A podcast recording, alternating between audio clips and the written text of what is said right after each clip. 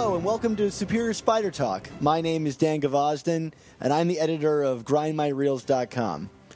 And I'm Mark Ginocchio. I am the uh, founder and webmaster of the Chasing Amazing blog, which is one man's quest to collect every issue of Amazing Spider Man.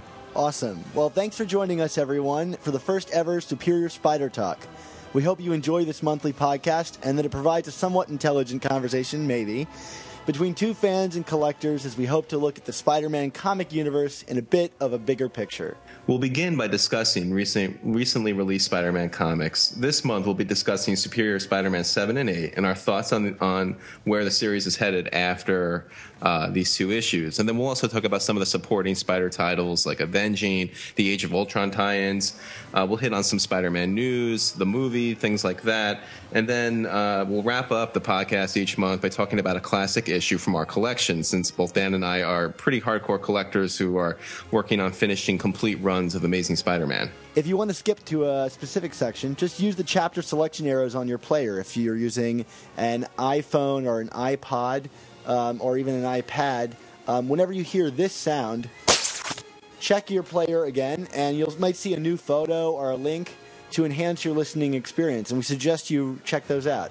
You can email us any comments or questions you have regarding this podcast or anything at all to superiorspidertalk at gmail.com.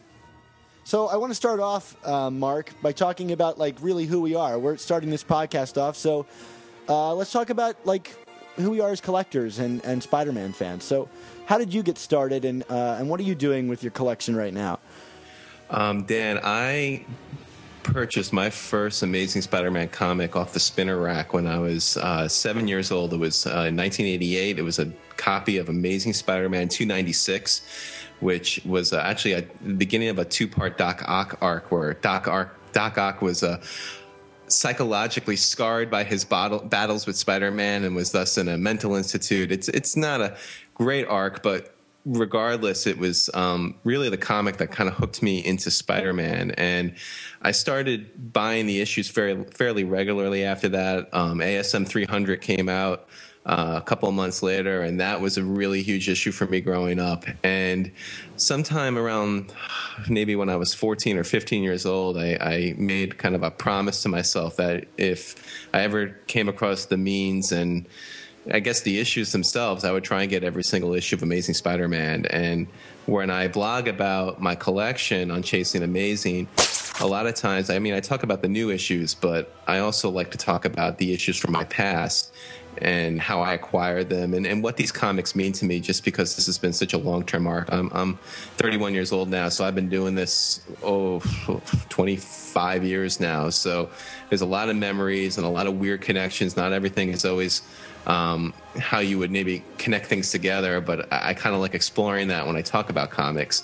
Uh, I'm currently five issues away from having the whole run which is pretty cool. Um, and I, am savoring these the, the, the, the, next few months or years or however long it's going to take. I mean, it's taken me 25 years. What's a few more months, right? Right. That's the way I look at it too. Um, like you, I've been collecting Spider-Man for a long time. I'm 11 issues away, so you got me beat there. Yeah. um, but I'm not. I'm not too far behind. Um, but again, no rush. Uh, those 11 issues will be fun to collect. I did run into an amazing Spider Man number one yesterday, and I was so tempted, uh, but I'm kind of holding back a little bit because it was too expensive.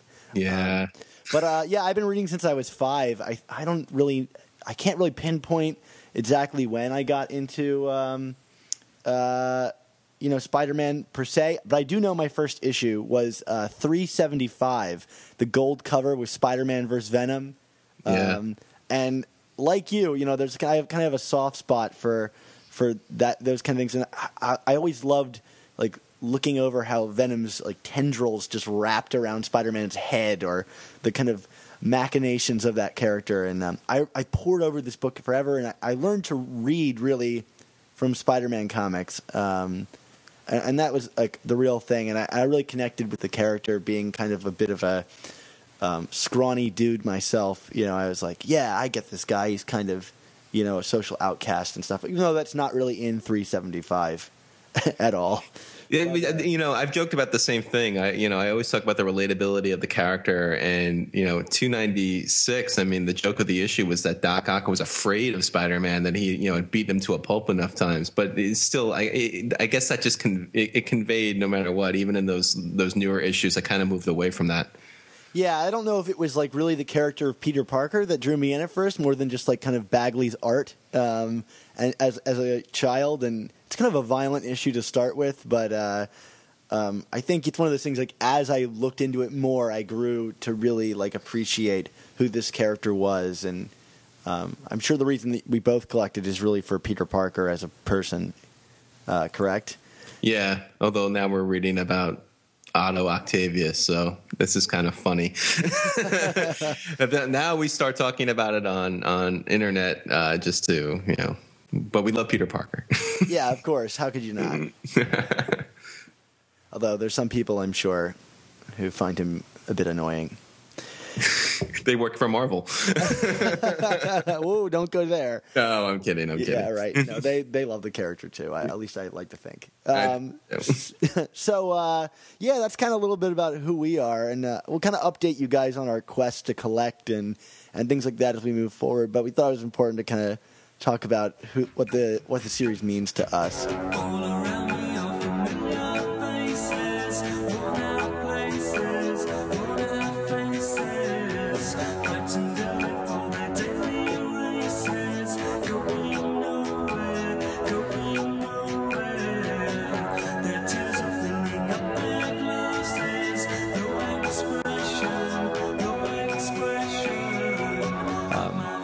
Let's get into some of the reviews of the books that we've been reading recently, seven and eight. So let's start off with seven, the issue where the long anticipated return, maybe maybe anticipated return of Cardiac.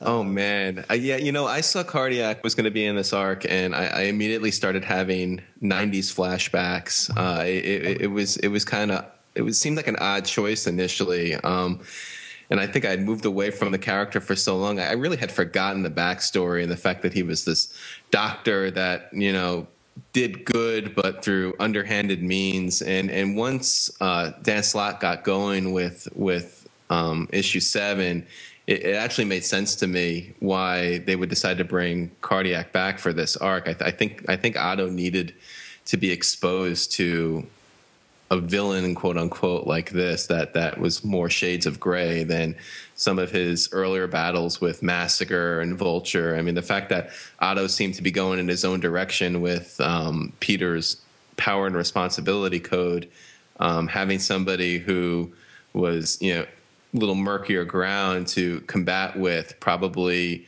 was a good way to eventually give the payoff in issue eight, which I, I don't want to jump to just yet, but I felt it was a satisfying payoff, and that stemmed from the fact that with that cardiac had a more complex backstory than some of these other characters. What do you think, Dan? Yeah, I mean, I, I agree with you completely, and um, I always like, uh, you know, I think the choosing of a like a villain or, or, or the, the kind of like op, the antagonist in the story is really important. And we all everybody always says like Batman or Spider Man have the best villains, and I think it's true because they always reflect something back onto the hero.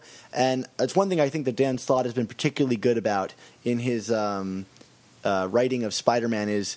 Uh, finding a combatant that does say something about our main character, and and by choosing Cardiac, I think uh, he, he he chose a really good one, particularly for this issue. Um, so yeah, I, I, was excited to see Cardiac back. Um, so very early on, I was aware of Cardiac as one of the first characters I was introduced to in the Marvel universe, and uh, so it's kind of nice to see him. I love the design of the character, and I it got a, little bit of a change over here um, that I thought was really nice, particularly from Humberto Ramos's rendition of him. Um, do you like Ramos's art and the changes, the shoulder pads that were added to Cardiac?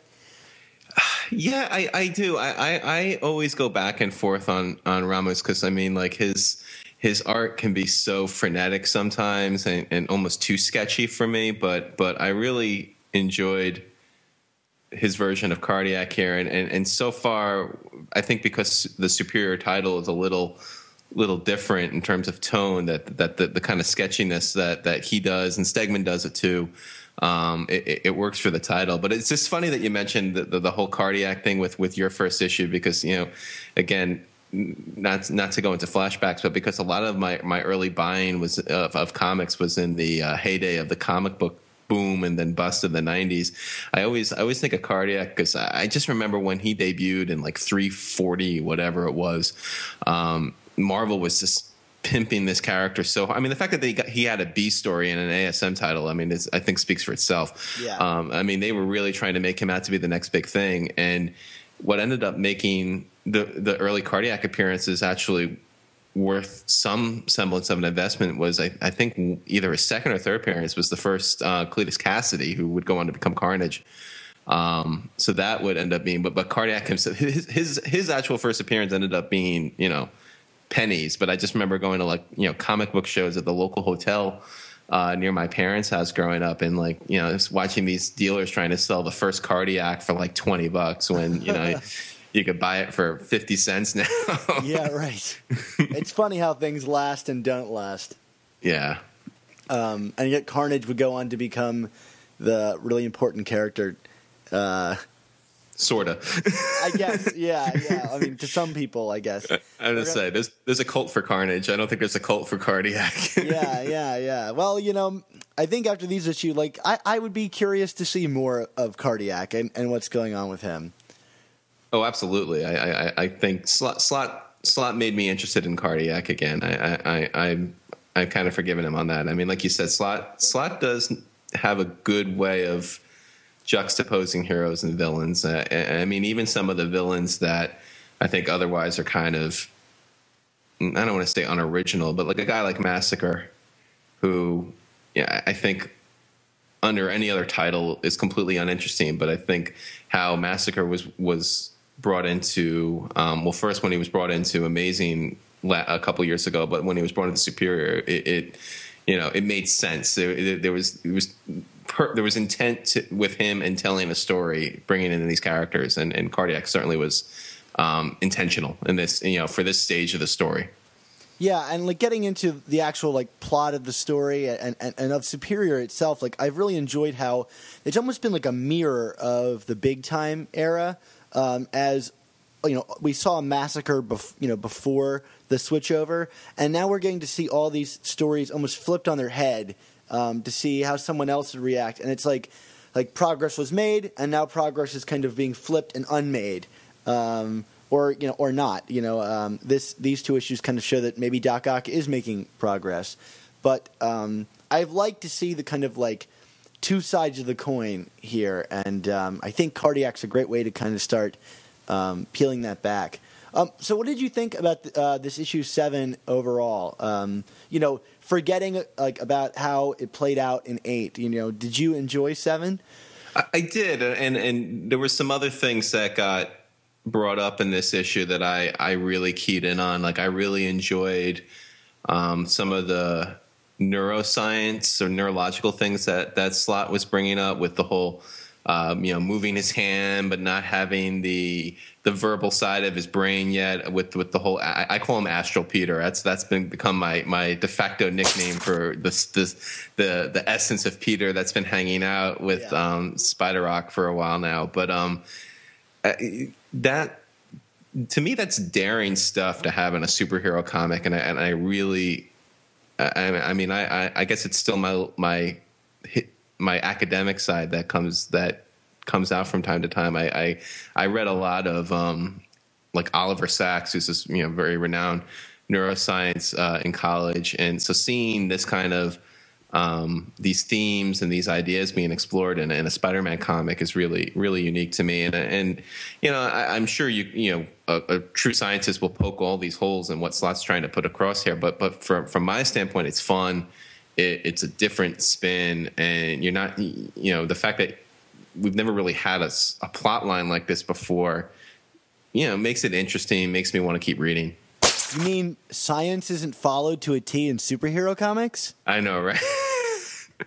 well, maybe maybe Reed Richards and all of his stuff is probably to the T. I, I, I can't imagine Stan Lee and Jack Kirby got any of that wrong in the '60s.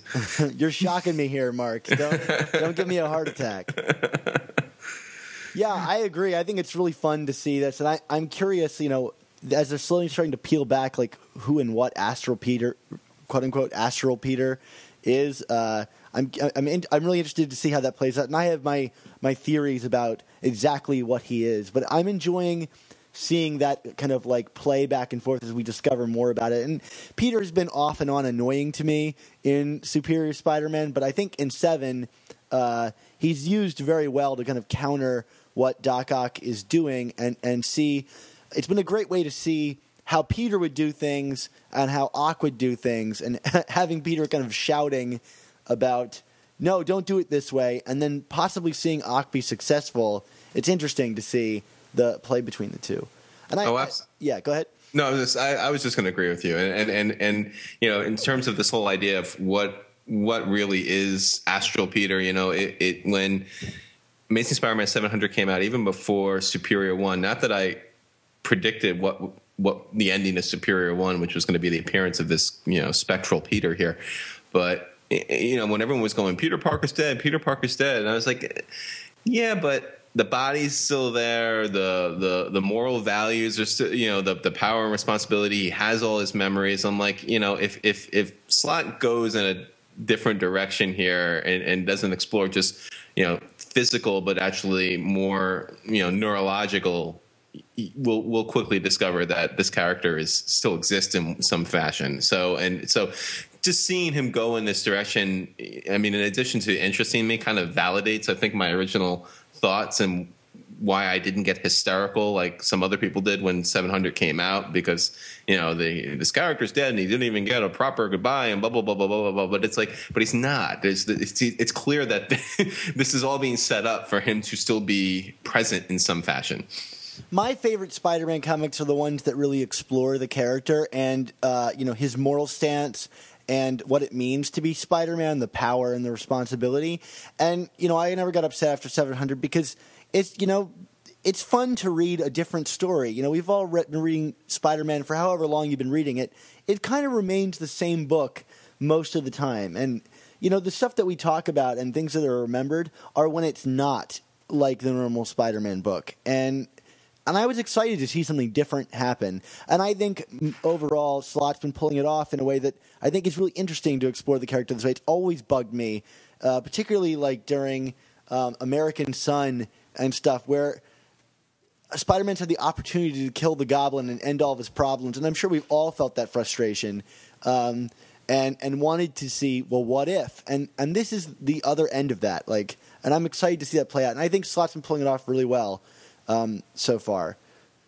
Absolutely. Um, any any issues you had with Superior Seven? Yeah, well, my main complaint with the series so far is that the stories have kind of operated in the same manner throughout all of them, and this one uh, goes a little bit different. But it, it these are like the big plot points. Spider Ock misjudges a situation involving one of his foes, so we have like the Vulture. He tries to pay him off, which I thought was interesting.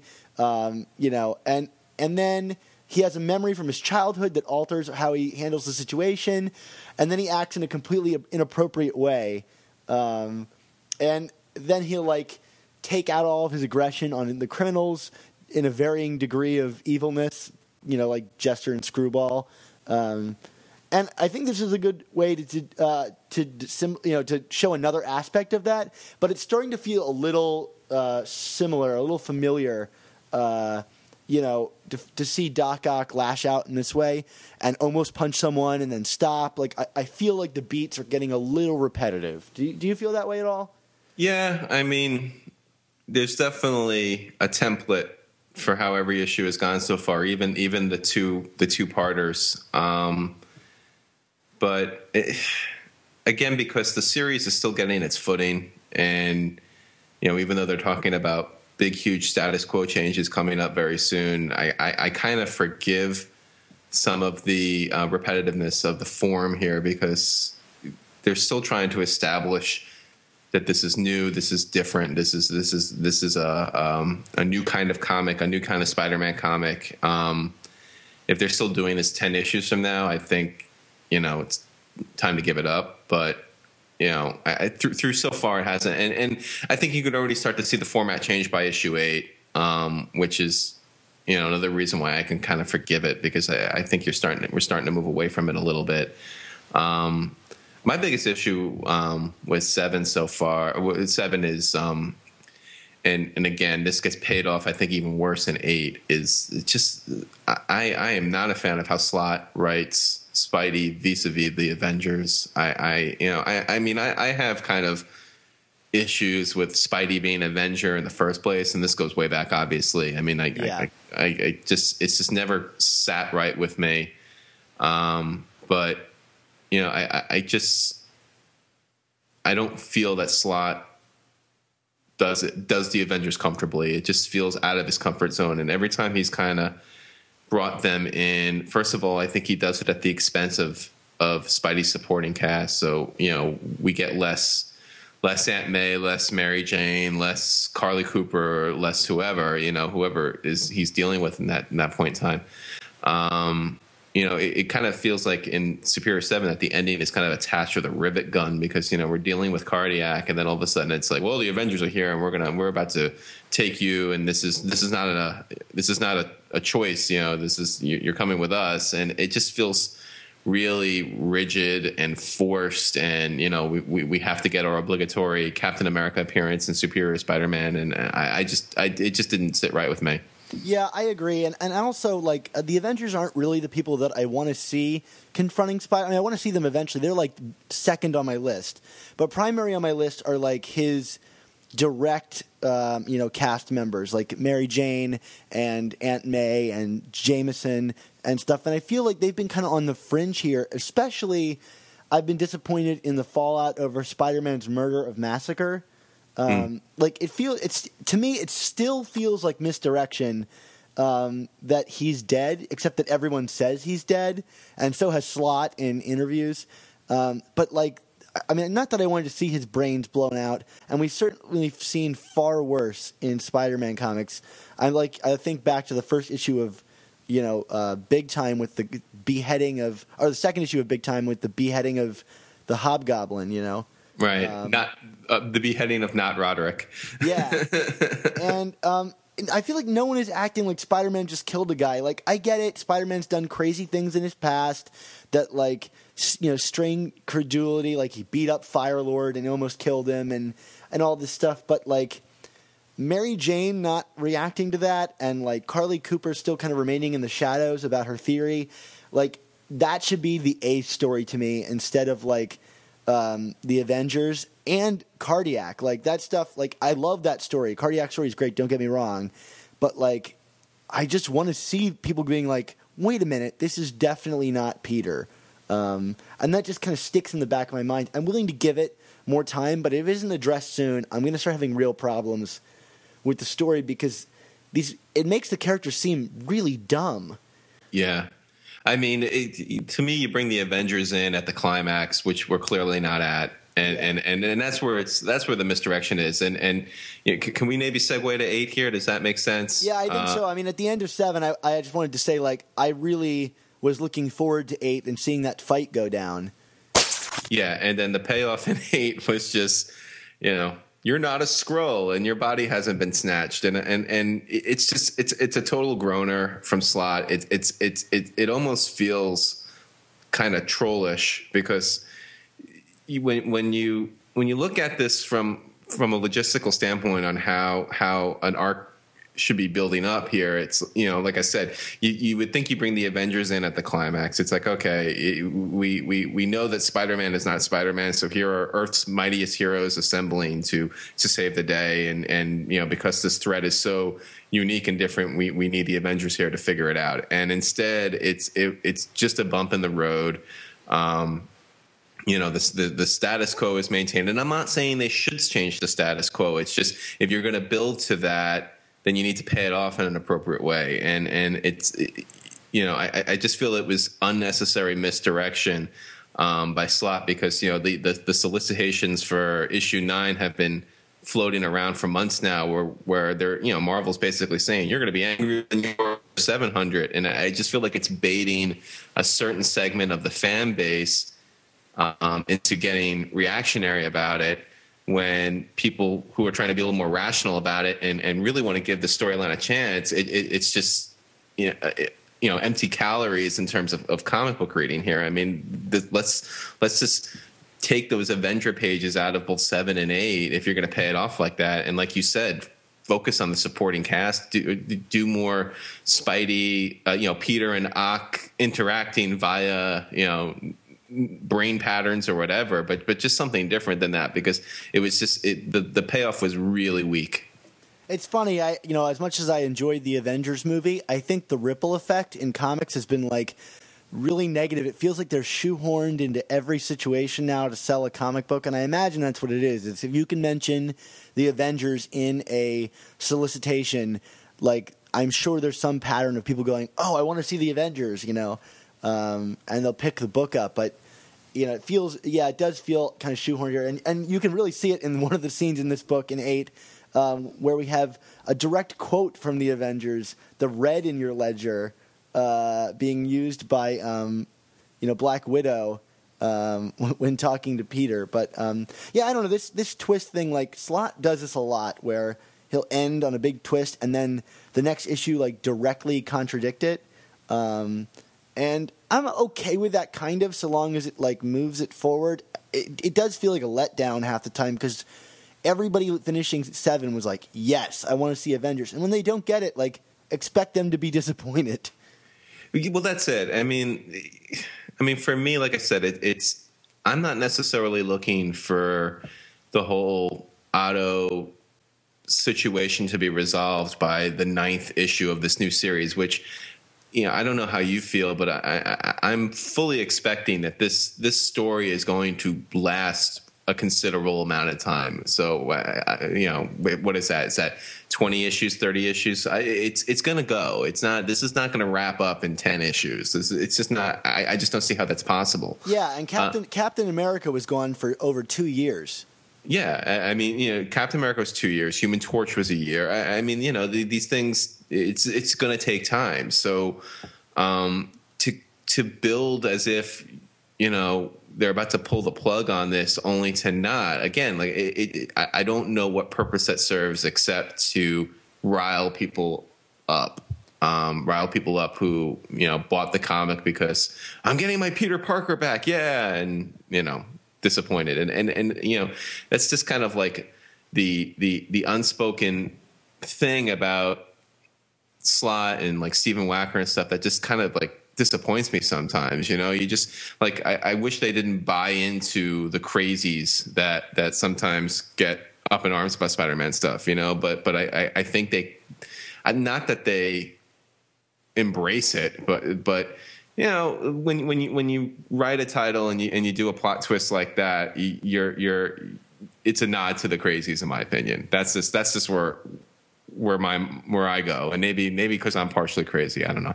yeah, yeah, maybe, but I mean, it does add a little bit of kindling to the fire. You know, like it it lets it gives them something to react to, and don't forget the solicits for these issues said fired on all of them, um, like big news headlines like Spider Man is fired, and you know he gets fired in neither of these issues. Um, yeah, that, that, was the other thing. I mean, the, the, the resolution is he's on probation, right? Is that basically what where we're at? Yeah, but we're not told like what that means, or yeah.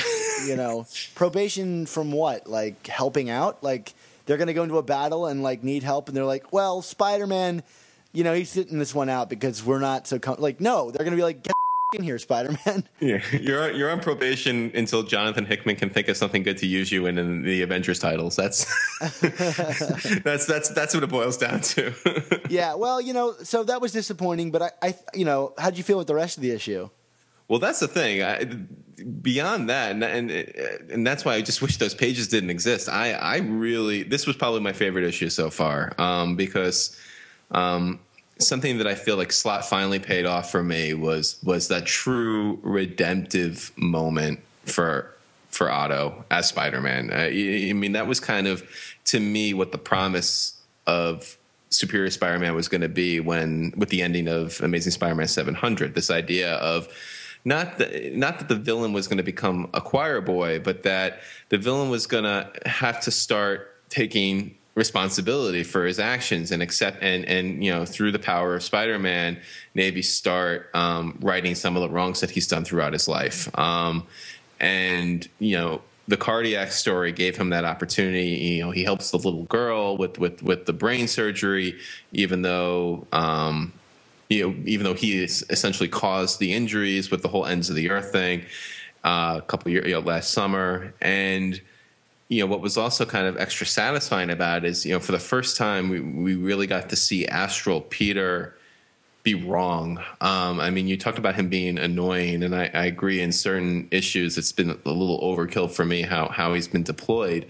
Um, but to have him kind of screaming in Doc's ear and trying to take control of the hand so he wouldn't do the surgery, and then have Otto push past that and and you know kind of that that Spider-Man spirit that we we we love of the character that that perseverance that never say quit thing that that has made the character so famous.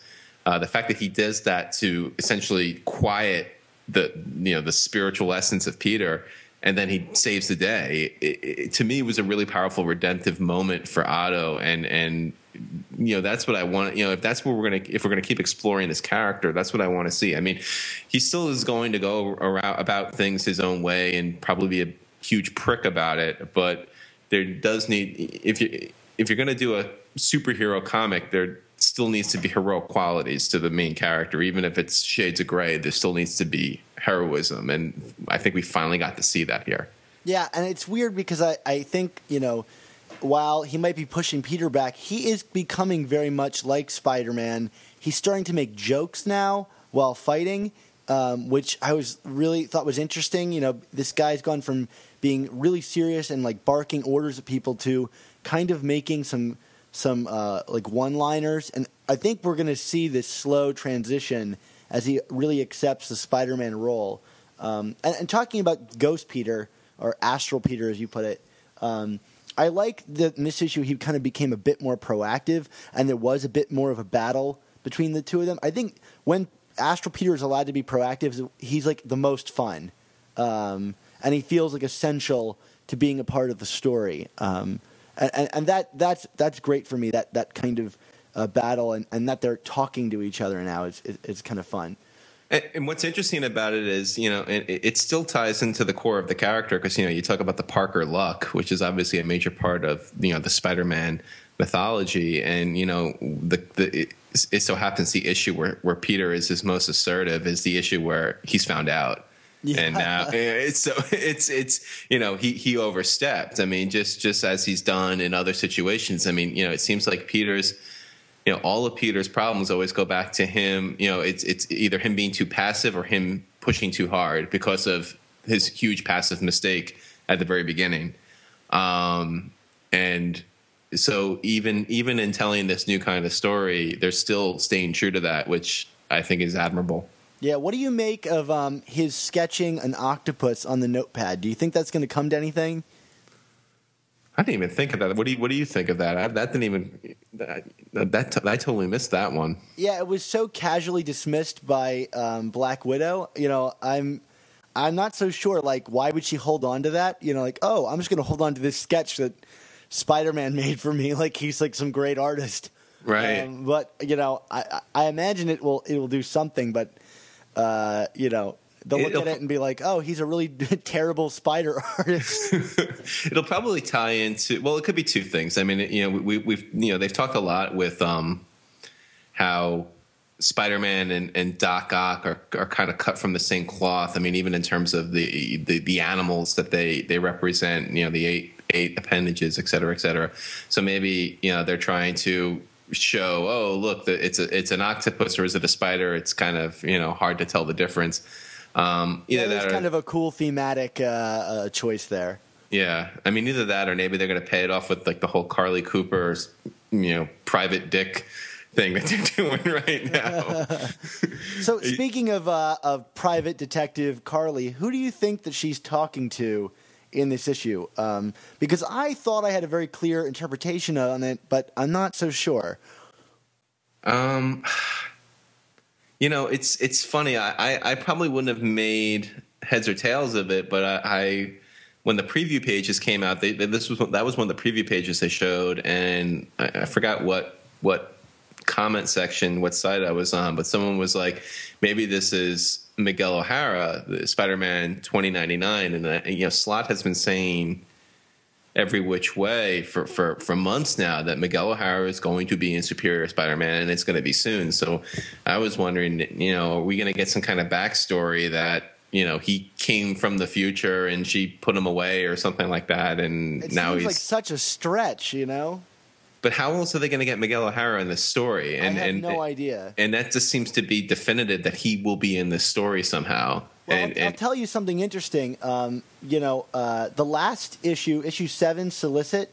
Uh, this is quote unquote what it says on the solicit for issue seven. It says, "And a new development for a Spider-Man who hasn't been seen for some time, and by time we mean centuries." And of course, nothing happened with that in issue seven.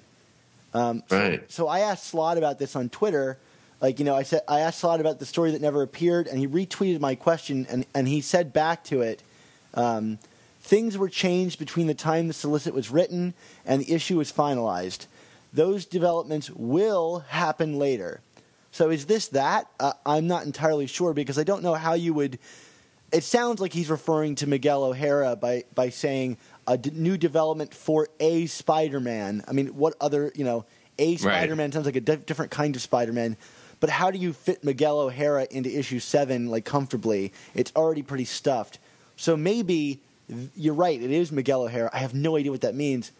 Um, I thought it was Captain Watanabe um, because the character refers to, um, you know, Carly Cooper being the reason why this person had to take like a leave of absence, which is what happened with Captain Watanabe. Um, and I think in the first panel, it looks like it could possibly be like an Asian woman from behind, but then the second panel looks like a African American male. Um, so I, I'm not sure at all who it is. yeah, I, like I said, the only reason why I'm even leaping to Miguel O'Hara is is you know a someone else put the idea in my head, and b it, it, I if if he's going to show up, I don't know how else they're going to figure. Okay, I would say say say for sake of argument, it is Miguel O'Hara. What what do you think that? What do you think of that? I mean, are are you happy that he is being introduced into this universe? I don't know. I really don't. I mean, it, it all depends on execution. You know, like anything. Uh, uh, anything can be a good idea if it's done well. Um, I don't know that this needs another Spider-Man getting involved. Uh, you know, I, I mean, if it's a wink and a nod to like Miguel O'Hara and saying like, yes, the 2099 universe um, will happen. It is in continuity. That's neat. But um, I don't know. It just seems like such an odd thing to get mixed up in what is already a insanely complicated um, and like kind of already convoluted idea. Like, why bring in time travel, which I'm guessing they're going to do? I don't know. It just seems odd. I mean, to to, to add another wrinkle to it, if that's what it's going to be. I And can be proven wrong. Yeah, and, and there seems to be a passionate component of the fan base embracing this idea, and I, I just, you know, I mean, Spider-Man 2099 came out right in my purchasing wheelhouse in high school, and I just don't remember being that blown away by the series. I kind of saw it as more 90s fluff, but then again, there are a lot of people now who love Ben Reilly, and Yeah, you know, got a- he obviously has a passionate fan base. They have an ongoing Scarlet Spider title. Um, people like that Clone Saga stuff now. Right. Well, at least, well, at least with the Scarlet Spider, it's Kaine and not. I mean, there's like a specific "we want Ben Reilly back" Yeah. um, movement, which um, kind of you know surprises me just because of how reviled the Clone Saga was when it when when it was occurring. I mean, the Clone Saga drove me away from Spider-Man for for a couple years because I just couldn't deal with the the lack of coherentness. And you know, Spider-Man 29 wasn't wasn't actively bad, but I just don't remember it being. I, I just don't remember it. That's the thing. It's, it wasn't memorable. It, it, it was. I bought the first few issues and was like, "Eh, this doesn't interest me." It was. It was. It was just you know cut and dry. It's not Peter. You know, but yeah, it- and I've read it here and there, but it, yeah, it never really like held my attention. Um, but uh, you know, like I said, people people seem to be very. I mean, apparently, uh, at one of the cons where Slott was talking about Miguel O'Hara, people were cheering. I, I mean, you know, if if you know, maybe maybe the fan base will be happy, and maybe this is their way of relaunching that series, which will make some people happy. Yeah, exactly. Like, but we need more spider related titles. We're, we're talking all these like theories about the future now. Uh, before we get into any speculation, I kind of want to ask you, like, if you had to give seven and eight a grade, you know, like you know a um, a letter grade, what you know in terms of Spider-Man comics, what would you give these issues off the top of your head? I would probably give seven a B plus, an eight an A minus. I think I'm I'm I'm right along there with you. Um, I think I would give Except I think I liked seven better than I like eight. Um, so I would switch the two. I'd give um, seven an A minus and eight a B plus. Yeah, I mean, it's just like I said, I, I got stuck on the on the redemption for Otto, and, and that's that's why I feel more sentimental about eight. But probably seven might be the better story the way it's written, but you know, I, am a I'm a sucker for Otto helping children. What can I say? And he gets a teddy bear for it too. I mean, you know, or a stuffed animal. yeah, and I, I liked Seven's art a lot. Like, like I thought this was one of Humberto Ramos's best issues he's ever drawn. Um, watching the double staff of uh, Cardiac blast around, I thought was a ton of fun. And ooh, I didn't mention this. I loved um, uh, Spider Ock. Um, bossing around the police officers as if they were his henchmen. Mm. Um, and I thought that was particularly a, a, fun little nod. But let's move into speculation. We know issue nine is going to be a huge issue that's going to make us angrier than Spider Man 700, which neither of us were particularly angry about. So maybe this will be it. Maybe this will finally get us to be angry. Do you think that's going to be the po- possible chance? Uh, it's it's possible. Um, I did see some of the preview art uh, online, and it it looks fantastic. I, I actually got to say, and I think this is a Stegman issue. Um, yeah. it, it, you know, there's this one panel where you see Doc Ock and as Doc Ock being tackled by all of these supporting characters from past and present. Um, you know, there's Gwen Stacy and Aunt May, and and it's it. I thought it was a really great visual, and um, so maybe I won't be angry. I don't know. Um, it, I mean, it's clearly going to be a showdown. I, I think you know, I think if anything, it's probably just going to muddy the waters more about the existence of of Astral Peter and how he's going to get his body back, and and you know, it, I guess if you're if you take what's introduced in this comic with you know as as gospel, you'll you'll probably be infuriated because if I'm just you know, if I'm going to put money down in Vegas, I'm going to say that somehow Astral Pete is eliminated. Um, but it's still going to be temporary. I, uh, this is this is me telling fans out there it will be temporary. and I think, however it plays out, it'll be temporary. I think this whole thing is temporary, and I'm enjoying that uh, nature of it. Um, but I think there's going to be a little bit of uh, Peter Parker left over in some form. It might not be Astral Peter, but I think. Uh, this goes along with a theory that's kind of out there that Peter lives in a particular hemisphere of um, brain, um, in that he can only control um, the right arm of of uh, of the body. He has trouble with the left, and he can't access the uh, language skills. And if you look in the preview art, all of the words on all the buildings inside of um, the mind of Spider-Man are scrambled up. He he very clearly doesn't have uh, access to language, um, and I'm wondering if he tries to destroy Peter, will he wipe out um, that portion of his mind that keeps him um, as Spider-Man? That like because he says very clearly in issue eight that uh, Peter's ghost is a collection of memories that have kind of taken on a life of their own, or something like that. Mm. Um, and I wonder if he gets rid of Peter, he will like destroy his ability to control um, certain aspects of his memory, maybe possibly erasing the science aspect of his mind, or even control over a certain part of his body. Um, so I'm wondering if maybe they come to a truce at the end and realize they need each other um, to uh, to move forward. I'm I'm not exactly sure. That's kind of a theory that I have, um, but I am looking forward to what looks like some kind of like Matrix battle in the mind.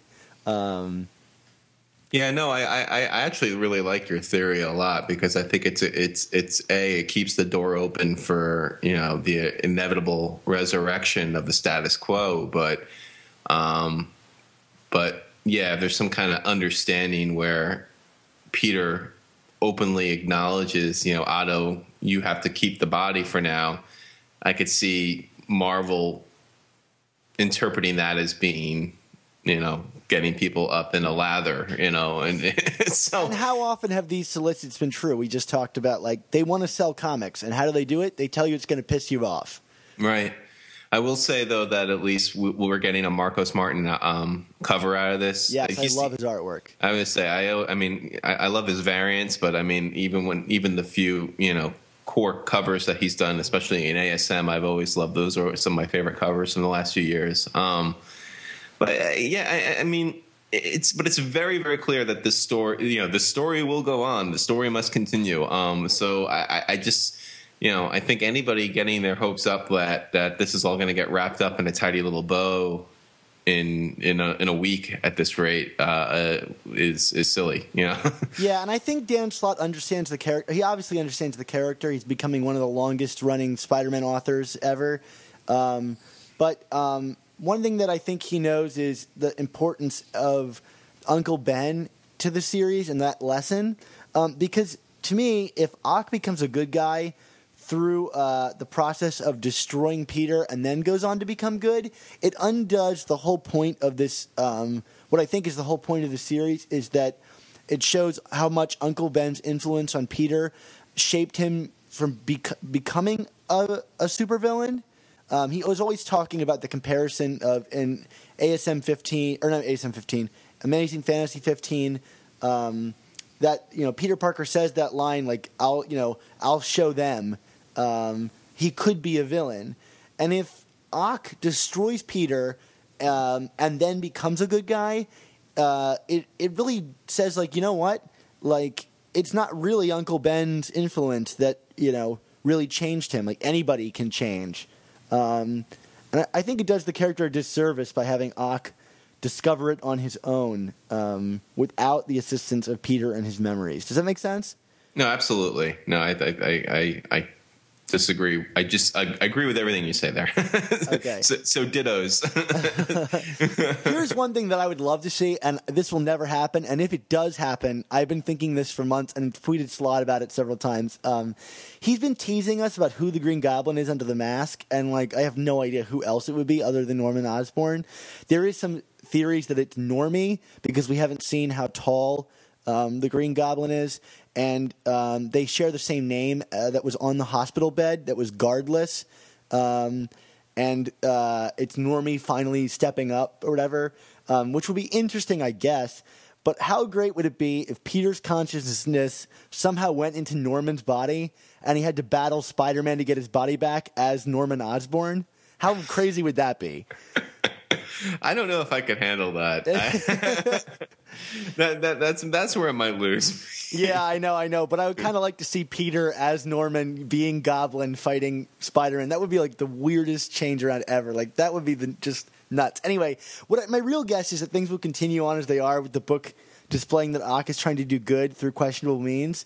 And I'm really excited for this uh, preview, and this will move us on to our talk about the um, uh, the Spider News um, is the Shadowland um, takeover being kind of teased, um, and on the cover it shows a new costume for Spider-Man, but behind him are all these like thugs with Spider-Man eyeglasses, and um, I'm really interested to see if you know Doc Ock is going to become the master planner again and have henchmen, but like Spider-Man henchmen. Uh, I think that's kind of exciting. Yeah, I, I, I, I can see that. I mean, the thing was, I, I wasn't really that into the Shadowland arc when it what was that 2010 when that first yeah. they first started that, and you know, I, you know, I love Kingpin. Kingpin's one of my all time favorites. Um, but you know, it seems like these days where there's Kingpin, there's you know the Phil Urich um, Hobgoblin who just does I, I don't know. I, I, I just feel like they took a great character and kind of, you know, took a leak all over it with, with how they've been characterizing Hobgoblin over the last couple of years. So, I mean, if there's a lot of that, I, I it's going to be wait and see for me. I, I am obviously going to keep reading. I'm not going to I'm not going to give up the title over Shadowland. That would be the stupidest thing. uh, but all, all, this time, and Shadowland was what did it. You know, it, I, I, will sit through Brand New Day and the Clone Saga and and hundred all these other events, but Shadowland is where I draw the line because Hobgoblin, no way. No, it, could be like you said. Uh, if they talk about you know Otto the Thug, it, it could be fun, but I'm in total wait and see mode with that. I, I, I that of all the spider news that they pumped out over the last couple weeks for for July, that was probably the thing that that not not interests me the least, but just just you know, I was the most non-reactive to. Um, you know, everything else I think I got elicited a stronger reaction to me. Um, you know, the the one chunk of news that came out of that was this Deadly Foes of Spider-Man series. Superior Foes of Spider-Man. Oh, I'm Superior Foes of Spider-Man. I'm I'm, I'm thinking of thinking of older tie-in issues and one shots. So Superior Foes of Spider-Man, which is it's got what all these D-list villains like Boomerang and Shocker and and yeah. it, it, you know it's one of those things you you look at the description and you're just like, why in God's name are they doing this? And then. And, but then you know what? Uh, why in God's name did they do a Matt Fraction Hawkeye series, which is probably going to win like every single Eisner Award, you know, when they announce that. So I, I, I bet you this ends up being like the great sleeper hit of of the Spider-Man tie-in universe. But but maybe I'm just totally like reaching on that. Yeah, I find it odd that it's like not a mini. Like whenever they when they announced it, they said like this is an ongoing. Um, and I'm guessing that there's some strong ideas. I mean, ideas here that they would go. We need to make this an ongoing and not just like a a quick way to make money off people who buy every Spider-Man comic like us. Because um, there are so many other more marketable characters they could have gone with if they were trying to purely crash, cash in on Superior, which they you know are right. You know the, the name Superior is plastered on like everything now. Um, We've got Superior Carnage coming up. Ooh. Oh god, and it's not Cletus, right? That's that's the big th- that's the big twist because Cletus had a lobotomy, I believe, in in Minimum Carnage. Oh, my favorite series, not. Uh, uh, I, I liked I liked the Minimum Carnage, but I know you're you're not as sold on the Scarlet Spider stuff as I am. Yeah. Uh, but um, yeah, I, I the, the, the I don't know why we need another Carnage series. I mean, this this is this is you know when I was talking before about having non-reactions to to Shadowland. I mean, this is an instance of I had a reaction to Carnage. It was like, oh come on. Um, but again, people love Carnage, and I'm sure for a mini it'll sell. It'll sell, you know, it'll sell well. It'll do better than the Alpha Mini. yeah, you're right. Which I've actually been enjoying, although I know you're not a big fan. No, no. So uh, yeah, no, I've lost interest in Carnage completely. Especially, uh, you know, uh, Minimum Carnage just did me in. I like the previous two books okay, although I find it so frustrating that like nobody just outright kills him. They're finding a way to slowly reduce his like capabilities, to, you know, to the point of lobotomizing him. Like, but when Venom is standing there about to kill him, and this this serial killer who's gone and killed so many people, like I have a hard time buying that he just isn't put down. And I don't care how many times Spider Man defends that that honor. Like someone would get around to it. Um, yeah, well, I mean, and I guess that's part of the reason why I actually liked Minimum Carnage because you know you have Kaine there as you know the Spider-Man without responsibility, and he, I mean, he's the one who actually kind of you know pulls the trigger so to speak on the lobotomy. So it was it was good to kind of see you know a spider-man character finally be more violent towards carnage and just not let it continue on. And oh let's let's let's lock him up in the raft again you know? Like yeah, you know right. um but yeah and and correct. This isn't this isn't zeb wells on this one either right? No, or no, yeah yeah so i i just i, I don't know what the draw is going to be but it'll it'll probably do well. Um, and then, of course, the other big change is they're they're dropping avenging and doing a more appropriate superior team up. Which, I mean, let's face it, avenging is a team up it's Marvel team up for 2012, 13, you know, and, and and I'm fine with that. I I I always liked Marvel team up. I thought it was cool. I mean, it's it's I've liked Avenging. I mean, I, I feel that Yost has Chris Yost has brought um, a nice nice voice to it since he took over a few issues ago, but. Um, you know, Benji, the team up stories are good in terms of just getting, you know, working in characters who don't often appear in a Spider-Man book. Um, you know, we have Sleepwalker in this most current issue, but you know, we, we, we got to see the F the the Future Foundation kids um, a couple issues ago, and, and just a straight Spider-Man Thor team up. I mean, I, I, I, I like I like those kinds of stories. I mean, they're good one and done stories for the most part. Yeah, I, I agree. Uh, Avenging has been a great book, and uh, and even better once it transitioned into the Superior Spider-Man era with more consistent plot lines and really exploring, you know, his role in the Marvel universe, which is great because when I read Amazing, I love it when it's just Spider-Man in his own universe. Those are my favorite stories. But seeing him interact with everybody else, I can get in a different title, and and I think that's kind of the way it should be done. They should look at that as. Um, you know the format moving forward. I, I really I really think that's smart. Um, you know, it's good just to also see Spider-Man not only interact with other heroes but just other villains, and and and like you said, just really exploring what his role in within the Marvel universe. I mean, beyond just these big, huge tie-ins that we get every summer now. It seems whether it's you know AVX or Age of Ultron or whatever. Um, it, it's you know obviously with these team up stories, it's still a Spider-Man story, but you know it's Spider-Man story through the lens of a couple of other characters, and and that's that's more than enough for me. What I think is interesting about this change in the name to like team up is that it's using the name Superior, uh, right? It's it's Superior Spider-Man team ups. Mm. Number one. So that Right. that means if they're doing a number one, that means to imply that Superior might be. You know, this is in July. Um, this is implying that Superior might be around way longer than than I'm anticipating. Why change the name if you're only going to do, you know, one per month for like six months and have only six issues of a book? Um, why not just continue onward? Uh, so maybe Superior's around for even longer than even we anticipate. Um, That's true. Yeah. Although I mean, I've seen them. I've seen them cancel issues after only eight or nine issues. Yeah, so. it's true. It's true. I just think it's Um, interesting to look at it that way. I mean, I mean, since you're talking about it, I mean, what what is what is your ultimate like end date on the superior universe? Like, what, how, you know, this started January, well, December, late December 2012. When does this end? Is it? I, I'm thinking a solid year. That was my idea. I thought it would. I think it would last about a year. I expected like 24, 25 issues of this. Yeah. Um, I really don't know how much more of the story there is to get beyond that point because either Doc Ock redeems himself, battles Peter and loses. I mean, it's going to get to a point eventually, you know, where because the story is how does Ock respond to these things differently, right?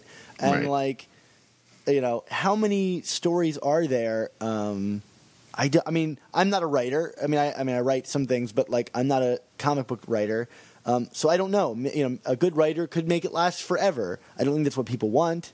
Um, and I, you know, I, I don't really know like how many different aspects of the character there are. Um, now that it's like pushed away, things we have Carly Cooper moving in. It seems on finding out the identity. Like, you know, either you're building up to have it forever, or you're building to some kind of conclusion at some point. I- I, I don't really know how much there is to do with it, but I mean, we'll see. Yeah, I just I just don't think you can have a, a Marvel universe without Peter Parker or Spider Man at some point. I, I just don't. I mean, you know, and and I mean, it, it'll just create too much confusion for all the other media out there. I, you know, like I mean, just the fact that they have movies that are Peter Parker, just the fact that um, you know you have video games, you have others. It's it's just not gonna.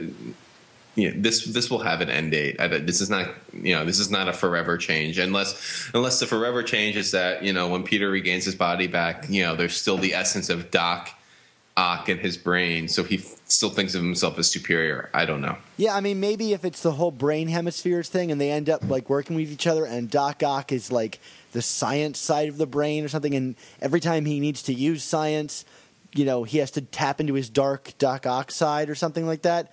Like maybe that's an interesting way to like change the character up and allow him to be more dynamically like you know gray, like a you know like in the gray zone of his good and evil. Um, maybe that's where it goes, and that's how they get him to like leave Horizon as he decides not to use his science mind anymore. Um, I don't know because I'm curious if Horizon is here to, forever. Um, how long does he get to be crazy Doc Ock and keep that job? I don't know. We'll find out. I, I'm excited to see where it goes. I think there's enough to carry us through like 25 issues. I, I mean, uh, we'll see. We'll see. Yeah, definitely. Um, so while we anticipate the future, why don't we also reflect on the past?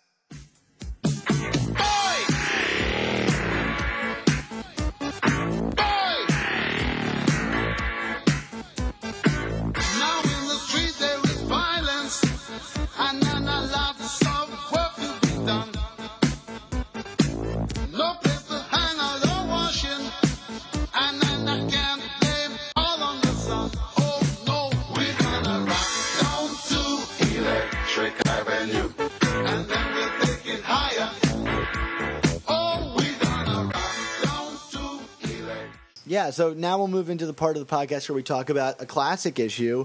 Um, and uh, this time we're talking about um, Amazing Spider Man number nine, starring Electro, or the debut of Electro, because uh, what did we see, uh, Mark, in the news this week? Well, we saw uh, some new photos of Jamie Foxx as as Electro, or, or I guess it's is it Ray Charles as Electro? I don't know. Um, that would be a weird twist.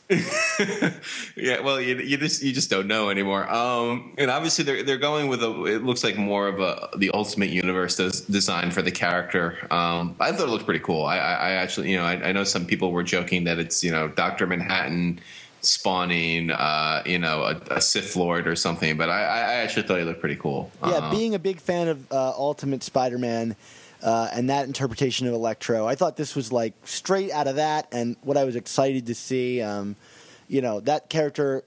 I don't think a big star-faced guy would really work in. Um, in this this day and age, so especially with Mark Webb's interpretation, so I'm excited to see um, this character, and I think those those images got me more excited for the movie.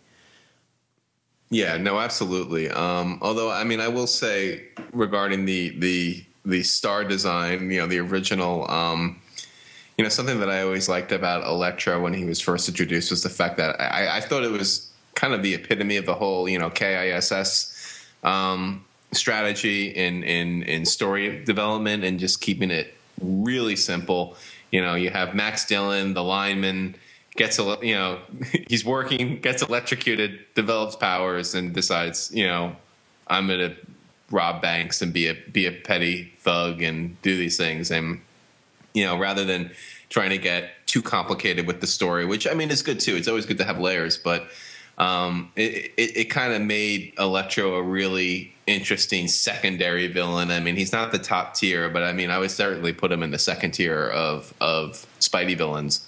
Well, I like his origin story. I mean, it's really simple, but it's kind of almost like a truncated version of um, Peter's story in a way. You know, he he's you know Max Dillon is out uh, at the power lines and he's asked to go up and fix something in order to save the life of someone. Um, and he says he won't do it unless he were, was to be paid. And so they offer to pay him, and he goes up and then gets electrocuted. In a way, he refuses the call to action um, as well, um, but is rewarded for it, and and then goes out and you know continues on with his greedy desires in a way that he never learned a lesson from his greed. He was just you know rewarded for it. And I, fi- I find that kind of interesting. You know, it's not a perfect mirror of Peter Parker, but there's an element of that there. I think. Um, yeah, no, definitely. I mean, and that that seems to be the case with a lot of Spidey's early villains. Um, but uh, but Electro was definitely one that's kind of like stood the test. And then you know we had the the, the Mark Waid reinvention um, a couple years ago, where they kind of made him into this you know, Occupy Wall Street kind of guy. Which I mean, I thought it was an interesting take on that character. I'm not going to lie. Um, you know, politics aside, um, but again, I, I, I did I did groove on the simplicity of them, and, and this this issue itself actually means a lot to me. This was the first um, single digit issue I got in my collection. So you know, the first yeah, the first of the of the first nine, I guess you know, because ten is obviously double digits. but um, um, you know, and and I just remember when I got it, you know, I, I you know, was kind of thinking back to when I was a lot younger, buying these comic, you know, buying these comic books in the 200s and 300s and whatnot, and saying to myself, you know, what if I ever broke the top 10, what would be the first issue? And I, in my mind, I always thought based on the value end of it, it would probably be seven or eight because those are really the only issues in the first 10 that don't mark a, an important first appearance or first confrontation. You know, seven is the second vulture, and eight is the uh, the human the human brain, human the robot, the, yeah, the killer the living brain, living brain. Thank you. Um, but yeah, with with you know the fact that I was able to score the first Electro. Um, you know, he's a Sinister Six. I, I, mean, you know, again, he's not a top tier villain, but he's he's you know upper echelon of the second tier, in my opinion. And um, it was just it, I, I, was just really impressed with my. I, I, it was like one of those things where I was like on eBay at like four in the morning, and it just got posted.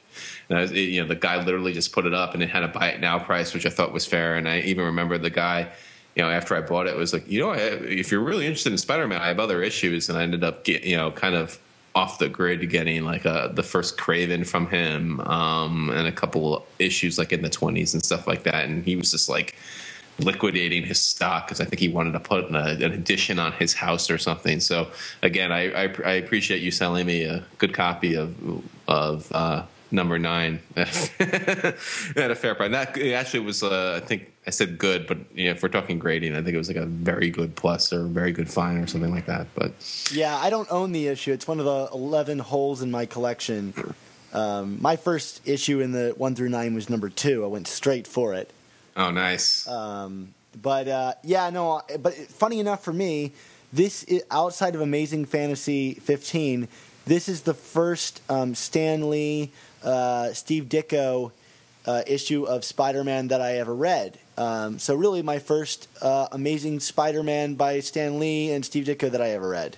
Um, oh, that's that's fantastic. What did you? Was it in a like a collected edition or something, or or? Yeah, I think it was in like a best of Spider-Man or something like that, or a reprint in the back of something. I just remember reading the story, and um, you know what? It's kind of the perfect story to um, to start off with. It has like all the Spider-Man staples that like made those issues great. Um, he's got bad luck with women because of Spider-Man. So with Betty, she gets upset that he like goes into the action. Um, at the end, he's like dealing with JJJ's misunderstandings of him. Aunt May has health issues as she was likely to have. I mean, it's got all those like key things that make up a classic Spider-Man title. Um, and also, he has to use science to outwit his uh, you know his enemy after losing to him the first time. Uh, right. It's like like formula. Um, you know, and this is the way. Like you're gonna read a Spider-Man issue. Like this is what you expect when you go to a Spider-Man book. I, I also love. I mean, and this is just a total '60s thing. I mean, you, I don't feel like they do this as much anymore with covers where. Um, they, it's that, that idea of showing the, the character in total peril.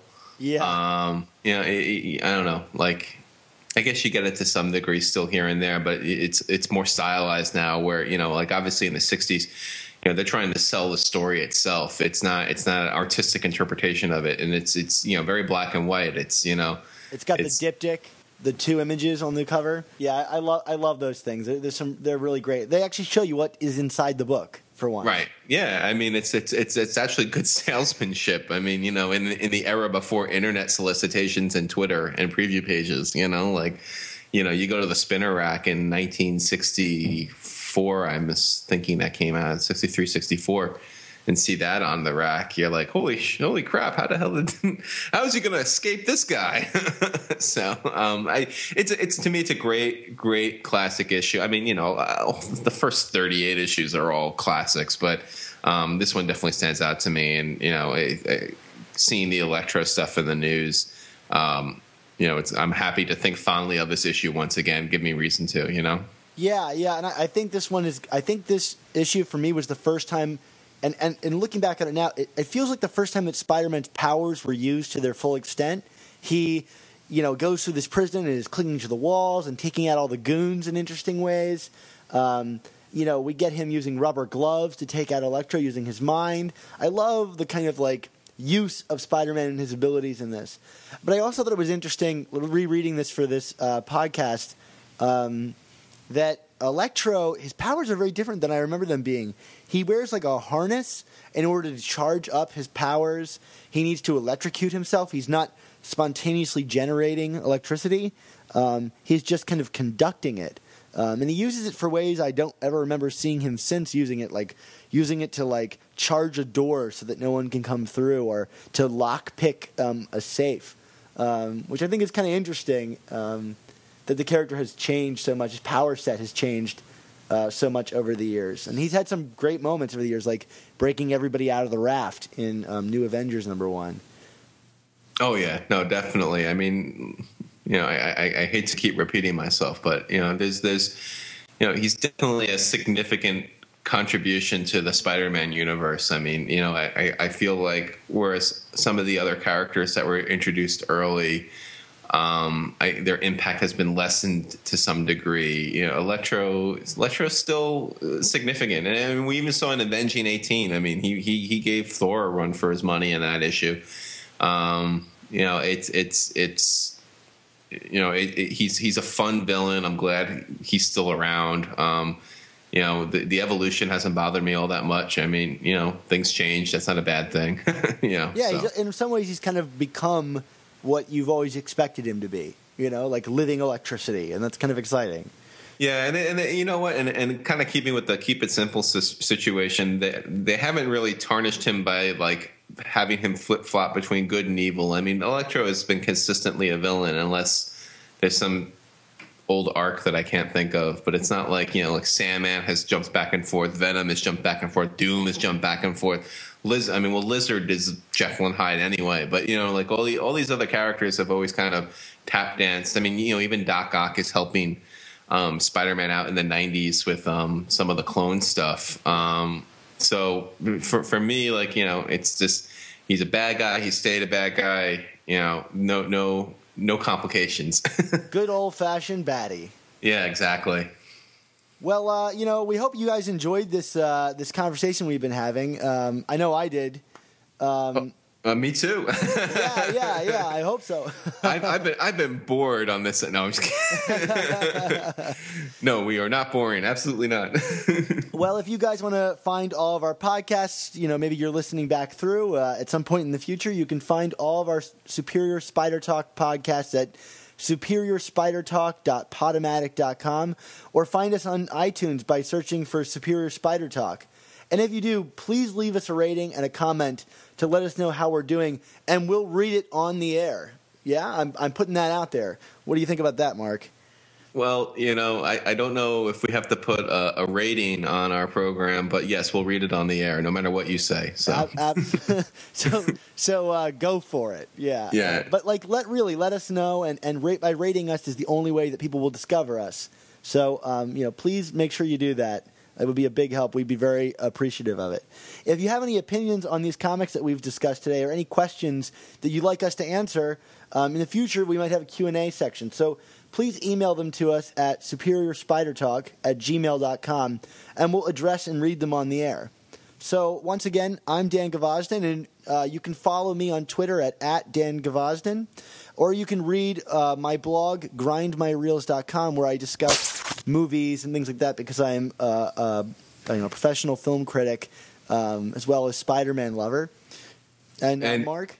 Yeah, I'm Mark Ginocchio. Um, you can you can grab me on Twitter. I'm at Chasing ASM blog.